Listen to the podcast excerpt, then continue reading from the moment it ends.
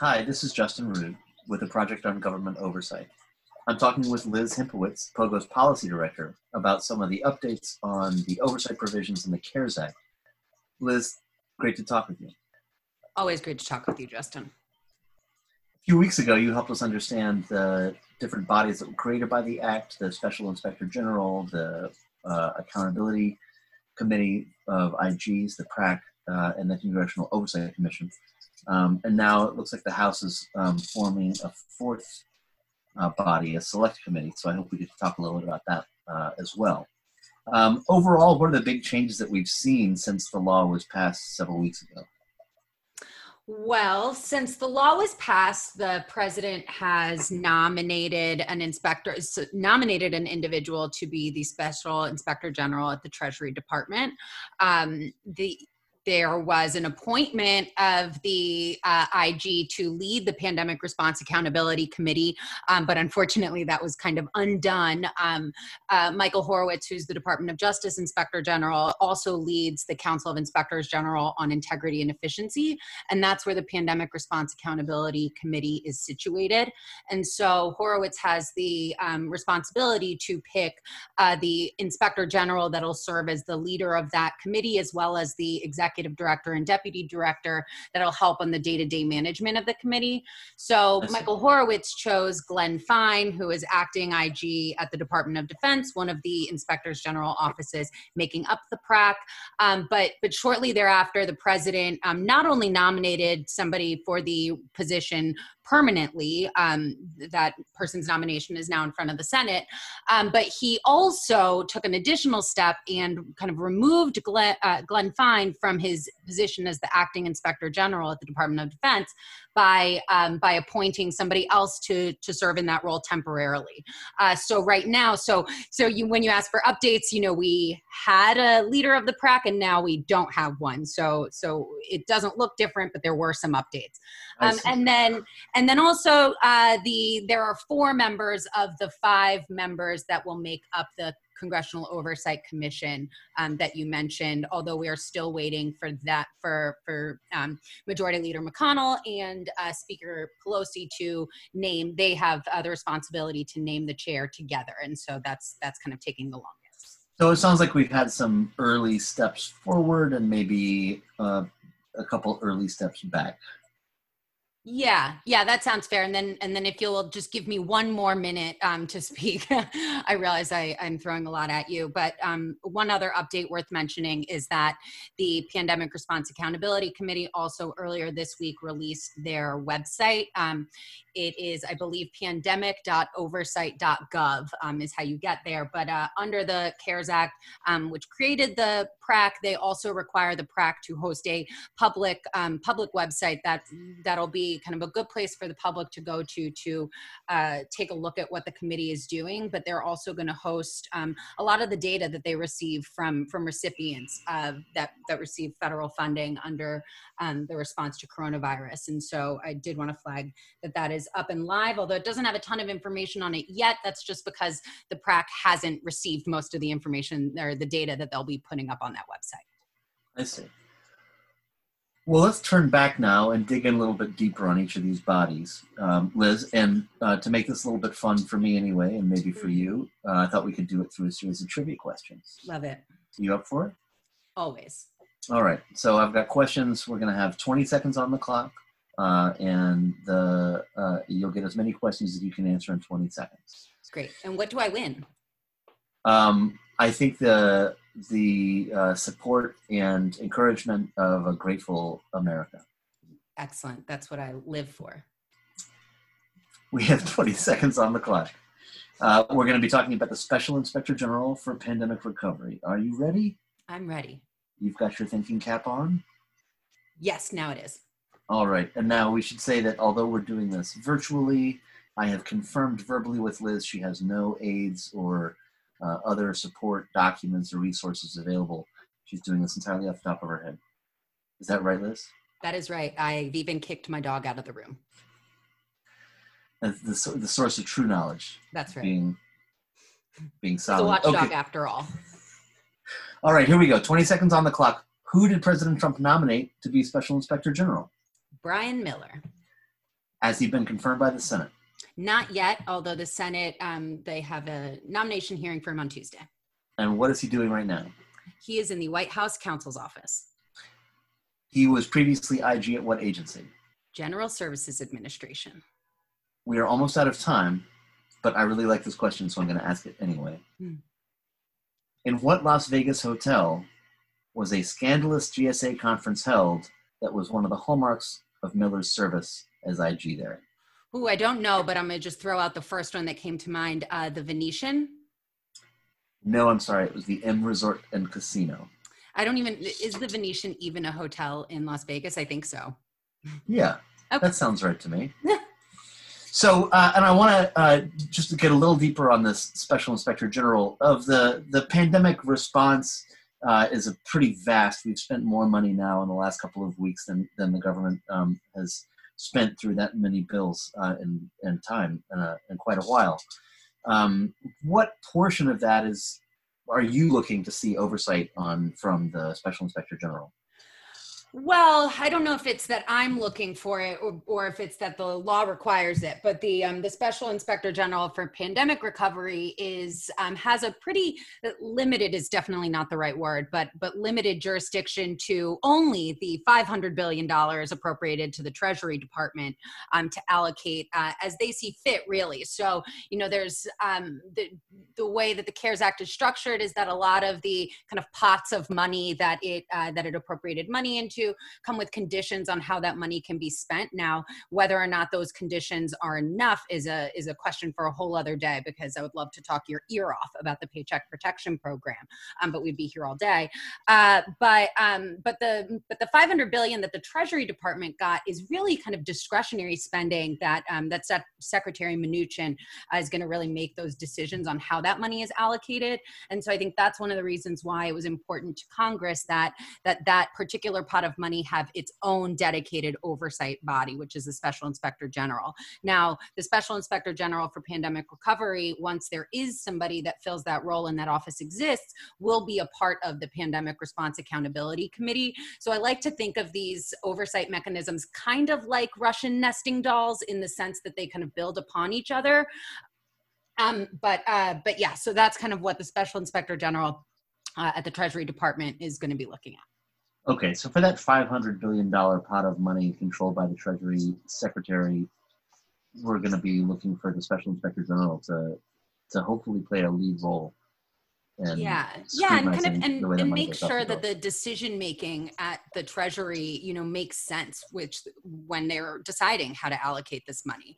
Um, i think that's going to be really important for the special inspector general to be taking a close look at you know we don't want people to be benefiting from money simply benefiting from this emergency spending simply because they're politically well connected and so i think that's something that that people are a little bit concerned about and what the special inspector general should keep a keen eye on Well, you mentioned the PRAC, so why don't we turn to that next? This is the public, uh, excuse me, the Pandemic Recovery Accountability Committee. pandemic response accountability Excuse me. committee but Thank you. Pandemic Response Accountability Committee. Uh, and now this is the body that's made up of other IGs. They have a relatively large budget. They'll be able to have independent staff as well as um, be augmented by the support of the work of the different IGs that make up the, the PRAC. So this is of the bodies that we're talking about. This one is really kind of the, the largest, the best resourced, um, and has the, the broadest jurisdiction. Do I have that right?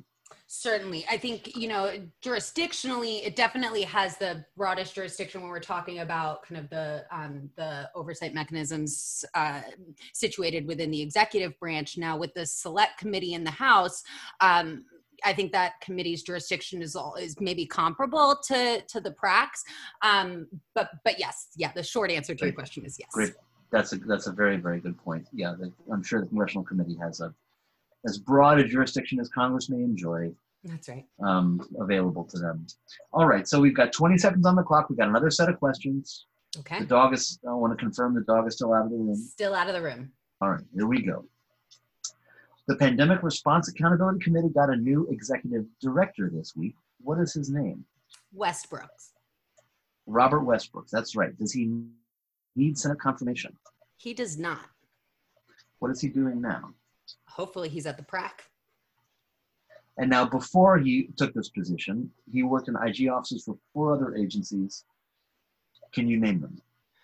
I can name uh, the SBA, Small Business Administration. Um, hmm.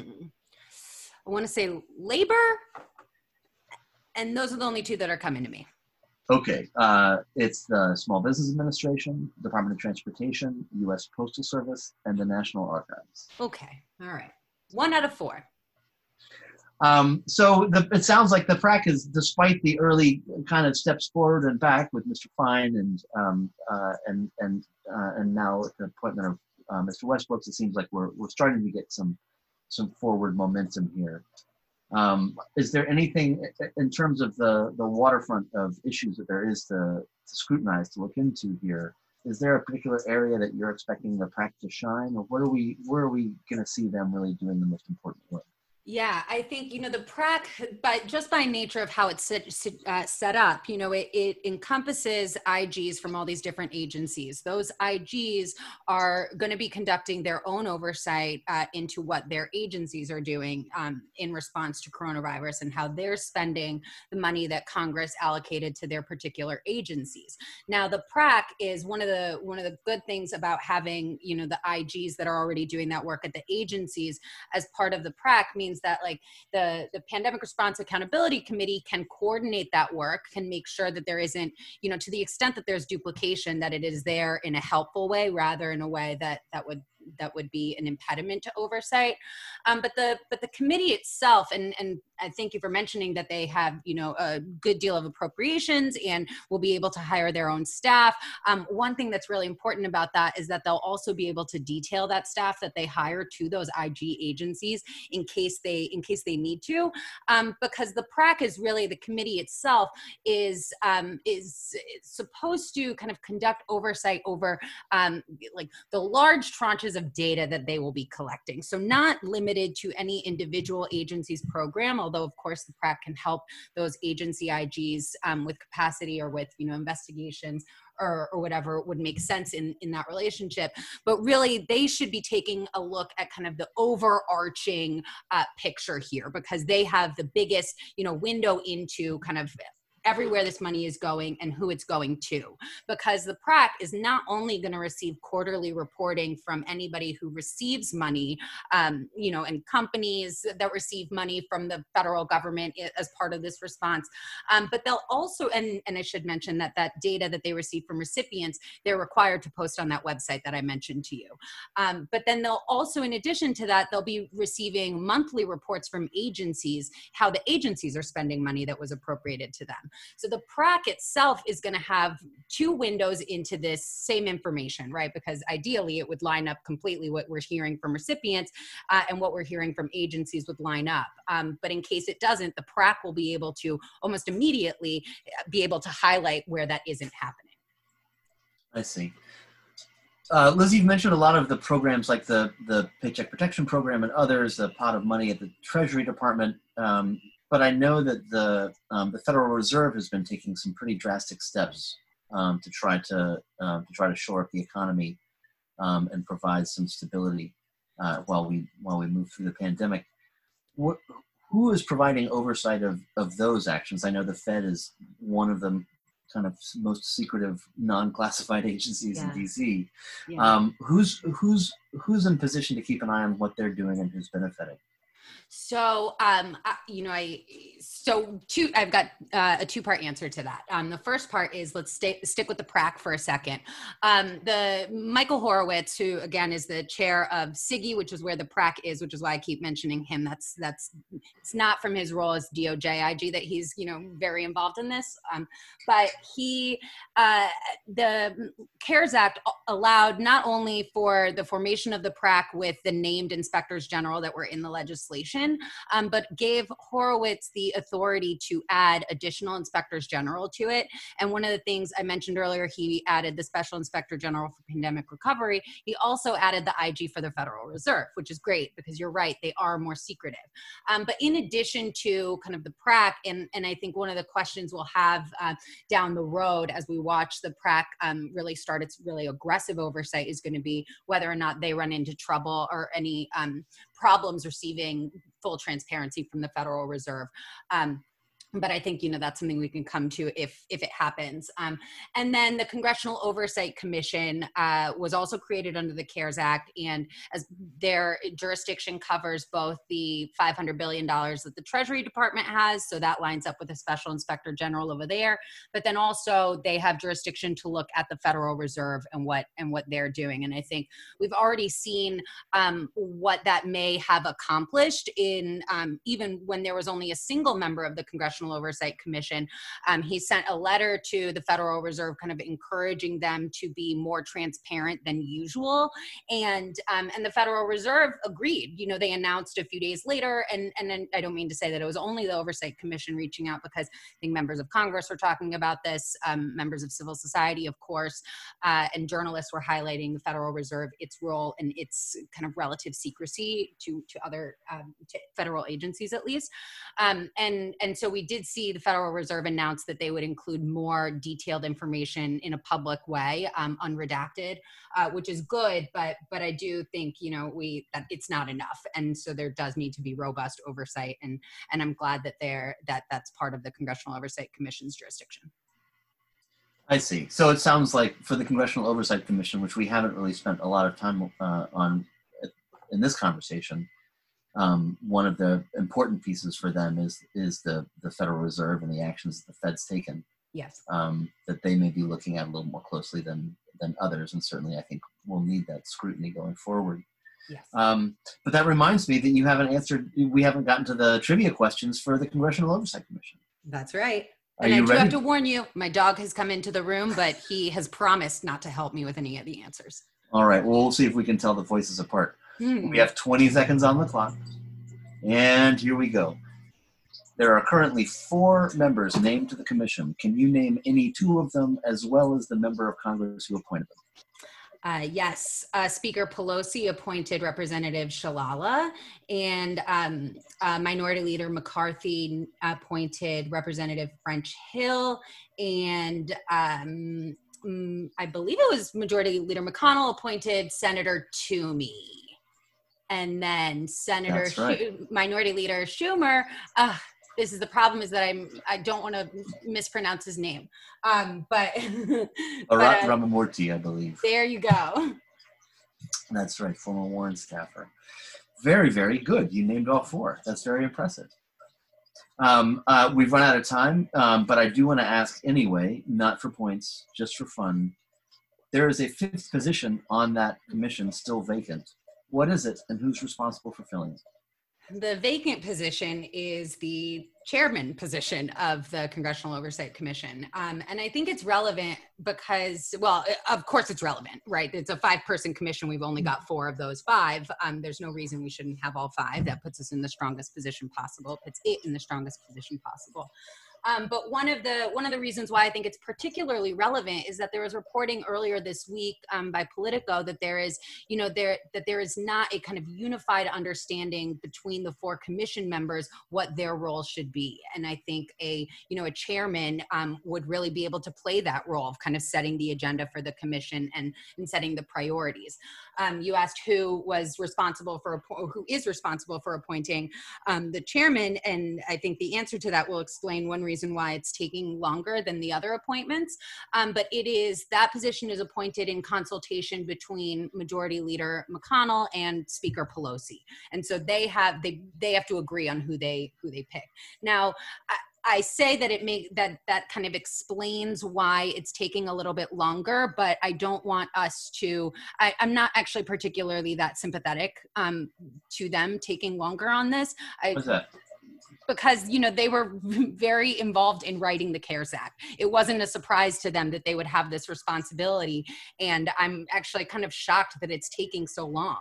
Um, you know this this these oversight mechanisms these oversight bodies are so critically important right now.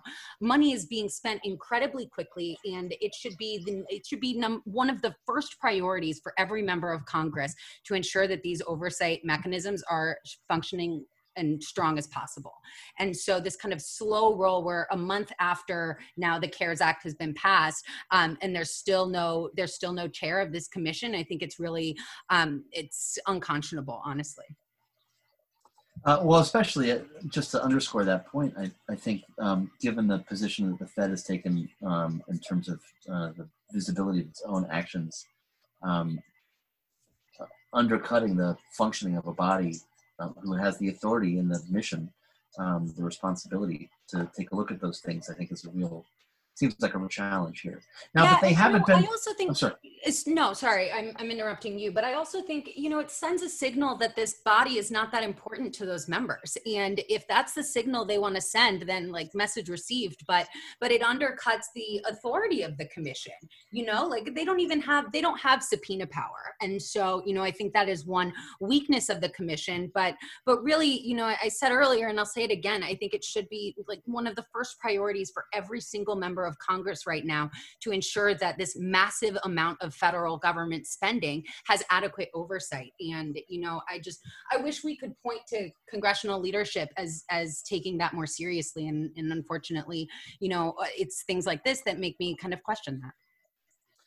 Well, I mean, the interesting point there, um, and without disputing um, what you're saying, at the same time, uh, House Speaker Pelosi has taken steps to stand up a fourth body, this select committee, um, to conduct oversight um, similar to what the Congressional Oversight Commission was tasked with uh, in the in the law. Um, so, I guess what's going on there? Yeah, so the House voted last week to create that select committee. It is situated in the House Oversight and Reform Committee, so it's a subcommittee of that House committee. And yesterday, um, Wednesday, April 24th, uh, Speaker Pelosi named um, the Democrats that would make up the committee. I believe it's going to be seven, seven or eight Democrats and five Republicans. Question mark. And I say that because today, Minority Leader McCarthy was saying that he's not sure he's going to to make he's going to name anybody to to join them on that to join the democrats on that select committee. You know when when the house voted last week to create it it was i believe it was only democrats that voted in favor of this committee. Um, republicans in in the house have said you know they they think this is um, a politically motivated committee that's just going to be going after the president. Um, and so you know they didn't vote for it and now we're hearing from minority leader uh, McCarthy that that he may not even appoint members to it. Um, so so I think the kind of future of the committee is is up in the air right now. Although you know at, least, at the very least there's there's uh, seven Democrats on it. Well, uh, yeah, and let's take a step back also to and acknowledge that um, that refusal to cooperate with uh, standing up of an oversight committee in itself is not a super helpful position right. uh, for for oversight. So I think there's lots of lots of fingers to point, lots of blame to go around. Unfortunately, none of it is pointing towards the agencies that are um, currently in the midst of pushing all this money out the door and responding to the pandemic, um, which is, I think, what a lot of Americans would like to would like to see right now. Um, there's certainly no shortage of stories about um, the problems that we're seeing in some of these programs, the folks who can't access, the small businesses who can't access the programs, uh, money going out that we don't know who's receiving it, things like this. So um, well, let's hope they get those stood, uh, stood up quickly uh, and on their way. Um, Liz, I really appreciate this conversation. I've learned a lot about what these different bodies do. Um, is there anything I didn't ask you about that you think is important? Ooh, um, yeah, you know, I think the one thing I, I obviously really love talking about the PRAC. Um, I do think it's one of the I think it's one of the oversight mechanisms that is set up to be um, operational as quickly, uh, more quickly than the others, and you know comes with more transparency than any of the others, kind of built into how it's operating. And to that, and just I just wanted to make one point to that end um, is that you know I mentioned the website and that it's it's live now um, that it's required under the legislation, but that it will have data from recipients on it eventually. Um, so I just wanted to highlight when I think that's going to happen. Um, recipient reporting is quarterly, and so because the CARES Act was signed at the end of the first calendar quarter of the year, um, I think the the first set of reports from recipients of this funding won't be due until June and then the prac has 30 days to get that data online. And so i'm hoping by july that website will have you know a, a good deal of data on it that we'll be able to look through um, and, and, that the prac will also be able to work from. Of course they will have access to that data before the public does. Um, but i did want to highlight that to the extent that anybody listening to this is going to be you know trying to conduct their own oversight which i really encourage everybody to do. You know just go dig through those numbers. It's fascinating what you can find it's fun. Spreadsheets are fun. Take it from us at Pogo. yeah, maybe uh, maybe that does not make us sound very trustworthy, Justin. oh, Liz, Liz, thank you so much for your time. Uh, I hope that you and your family are safe and doing well, and I look forward to talking to you about this more in the future. Thank you. Back at you, Justin. Bye.